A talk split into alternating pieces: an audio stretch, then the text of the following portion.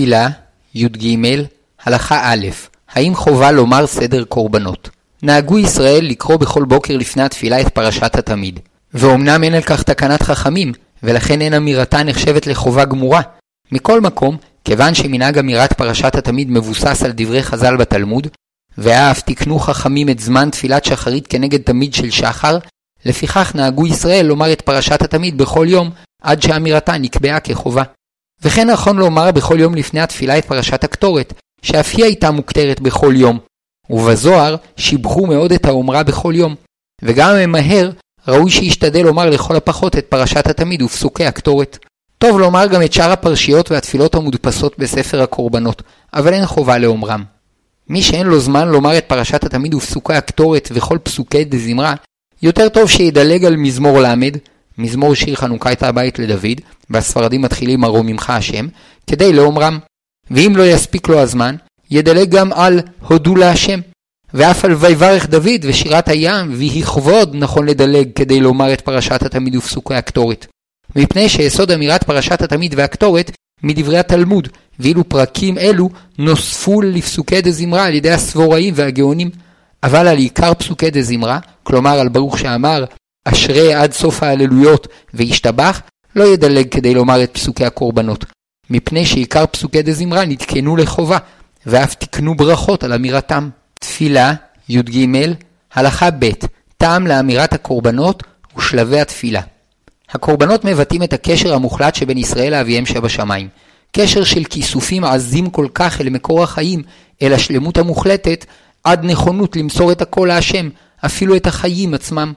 לעתים, כאשר האדם חש את הניגוד החריף שבין נשמתו הטהורה לגופו ותאוותיו, המושכים אותו מטה אל השפלות והחטא, רצון זה מתגבר, וכדי לכפר על נפשו, הוא רוצה למסור את נפשו על קידוש השם, ולהקריב עצמו להשם. אלא שהקדוש ברוך הוא ברא את האדם כדי שיחיה, ויהיה שותף פעיל בתיקון העולם. ולכן הכיסופים הללו לדבקות מוחלטת באלוקים, באים לידי ביטוי בקורבנות. במקום שהאדם יקריב את עצמו, הוא מקריב את בהמתו. וכפי שאברהם אבינו היה מוכן לקיים את צו הבורא ולהקריב להשם את יצחק, בנו יחידו, עד שהשם ציווהו שלא לשלוח יד ביצחק, והקריב במקומו את העיל. בסדר התפילה יש ארבעה שלבים, והקורבנות הם השלב הראשון.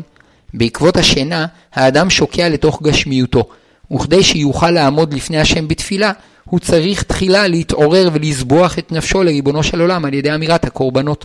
ומתוך כך יוכל אחר כך לטהר עצמו בשירות ותשבחות של פסוקי דזמרה. מתוך כך יוכל לקבל על עצמו עול מלכות שמיים בקריאת שמע וברכותיה, ומתוך כך יוכל לעלות למדרגה העליונה של התפילה בעמידה, שבה הוא עומד לפני ריבונו של עולם, ומשבח ומבקש ומודה, ועל ידי כך מתווספת ברכה לעולם.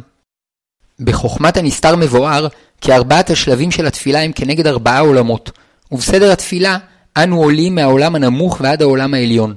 הקורבנות כנגד עולם העשייה, פסוקי דזמרה כנגד עולם היצירה, ברכות קריאת שמע כנגד עולם הבריאה, ותפילת עמידה כנגד העולם העליון, עולם האצילות.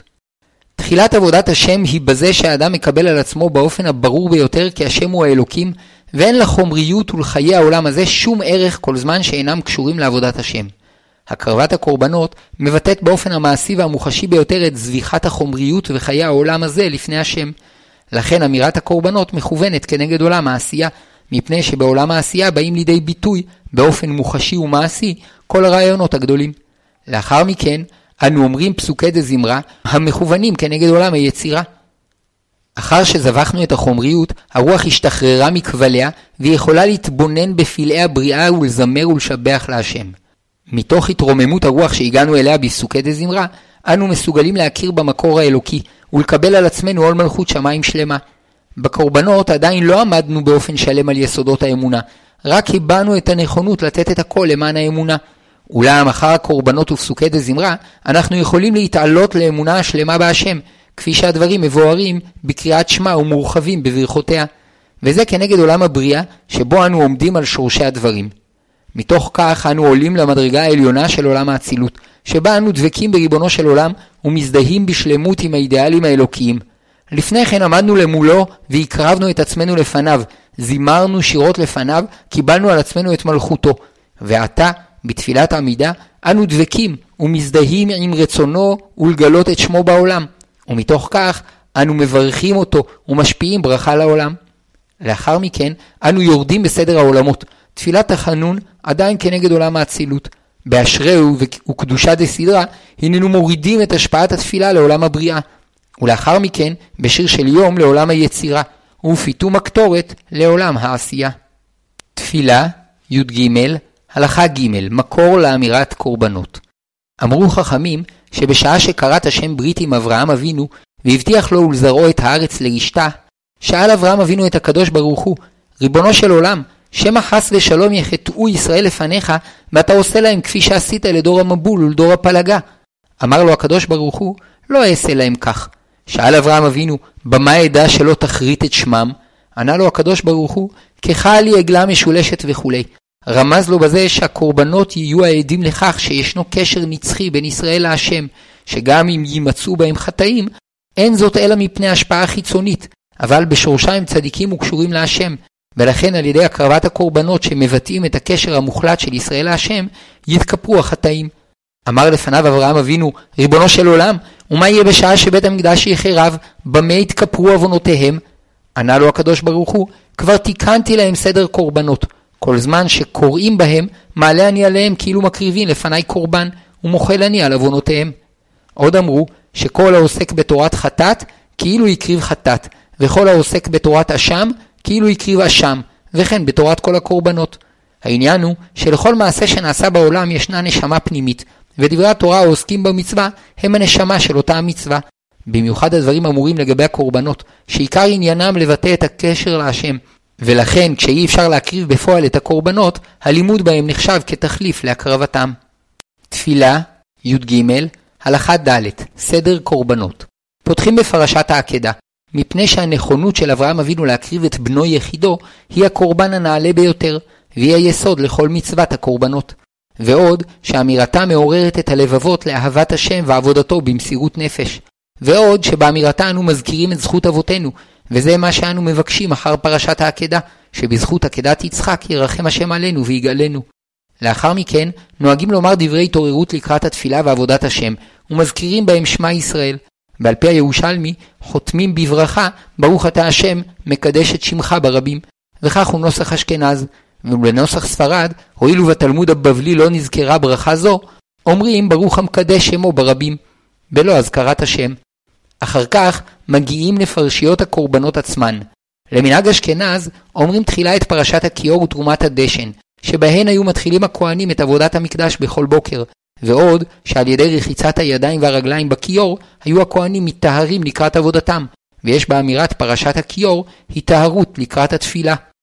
אחר כך, הכל אומרים פרשת התמיד, ומבקשים שתהיה אמירתה נחשבת כהקרבת התמיד. לאחר מכן, אומרים פסוקי הקטורת, ודברי חכמים על פיתום הקטורת. מוסיפים לומר פסוקים לסגולה, ואביה הווה מסדר המערכה, שהוא סיכום קצר של סדר העבודה במקדש.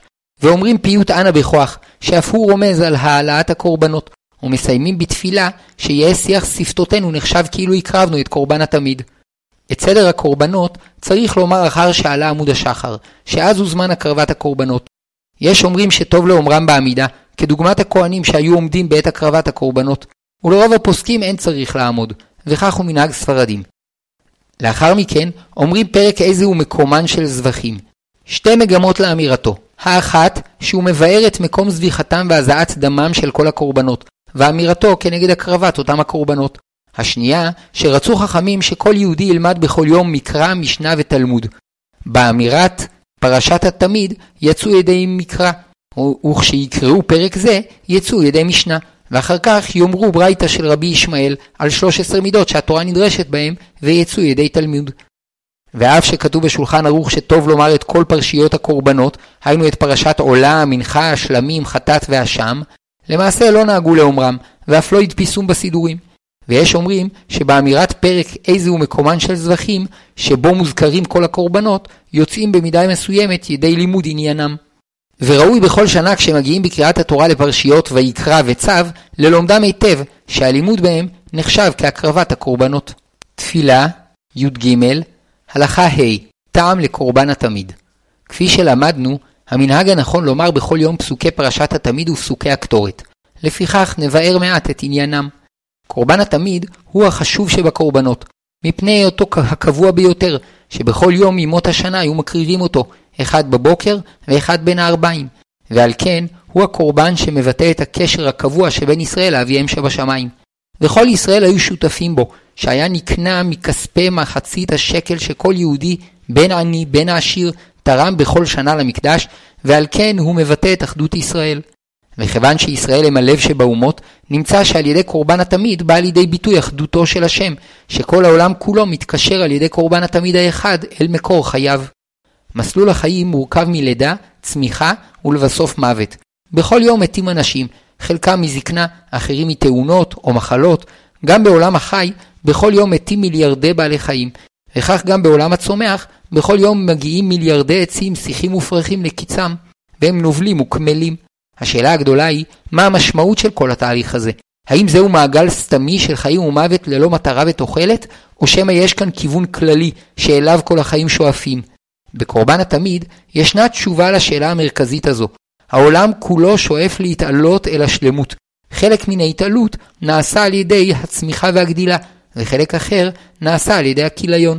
הכיליון אינו סתמי, למעשה הוא קורבן, הוא מבטא שאיפה לשלמות. וכיוון שאי אפשר להגיע בעולם הזה אל השלמות, אחר השלמת כל הפעולות וההתעלות האפשרית, הרוח ממשיכה להשתוקק להתרוממות והתעלות, והגוף מזדקן. כלי החומר הולכים ונשחקים, והרוח ניתקת מהגוף ומתרוממת ושבה למקורה. לשם כך, היו הכהנים מקריבים במקום המקודש ביותר בעולם את קורבן התמיד, אחד בבוקר ואחד בין הארבעים. קורבן זה היה נציג של כל אותם חיים שנסתיימו באותו יום בעולם. על ידי קורבן התמיד ניתנה להם משמעות שהם שווים למקורם והם עולים לריח ניחוח להשם. תפילה, י"ג, הלכה ו', טעם הקטורת. כמו קורבן התמיד, גם את הקטורת היו מקטירים בכל יום, מחציתה בבוקר ומחציתה בין הארבעים. אלא שקורבן התמיד בא לתת ביטוי גלוי לקשר שבין ישראל להשם, ובין כל הברואים שבעולם למקור חייהם, ועל כן היו מעלים את איברי התמיד על המזבח החיצוני הגלוי לכל. ואילו הקטורת באה לתת ביטוי לקשר הפנימי העמוק שבין ישראל להשם, ועל כן היו מעלים את הקטורת על המזבח הפנימי שבתוך המקדש. קורבן התמיד מקשר את כל הברואים בצידם הגשמי והמוחשי אל השם, ועל כן הקורבן הוא הדם שהיו זורקים על המזבח, והאיברים שהיו מעלים על המזבח. ואילו קורבן הקטורת הוא רוחני דק, שהוא הריח הטוב היוצא מסממני הקטורת. על ידי הקטורת מופיע בעולם אור עליון רוחני שמאיר אל הנשמה הפנימית שבכל הברואים, וקושר את הכל אל הקודש, ועל כן הייתה נעשית מסממנים שעושים ריח טוב, שהריח הוא התענוג הדק והרוחני ביותר שיש בעולם, והריח מתפשט לכל עבר, לרמז על ההשפעה הפנימית של ההערה הרוחנית על כל הברואים, לקשרם לקדושה ולרומם את מדרגתם. אחד עשר סממנים היו בקטורת, והיו שוחקים את כולם היטב היטב, כדי לאחדם לגמרי, שעל ידי כך ריחם הטוב היה עולה יפה. והרמז בזה, שעל ידי האיחוד הגמור של כל הכוחות למען מטרה קדושה, נעשה העולם מתוקן.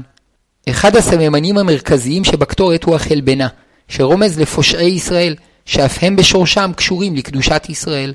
ריחה של החלבנה היה רע ביותר, אלא שבתוך התערובת המיוחדת של הקטורת, היה ריחה משתנה לטובה, ובמקום לקלקל את ריח הקטורת, היה החלבנה משביח את ריחה של הקטורת ביותר.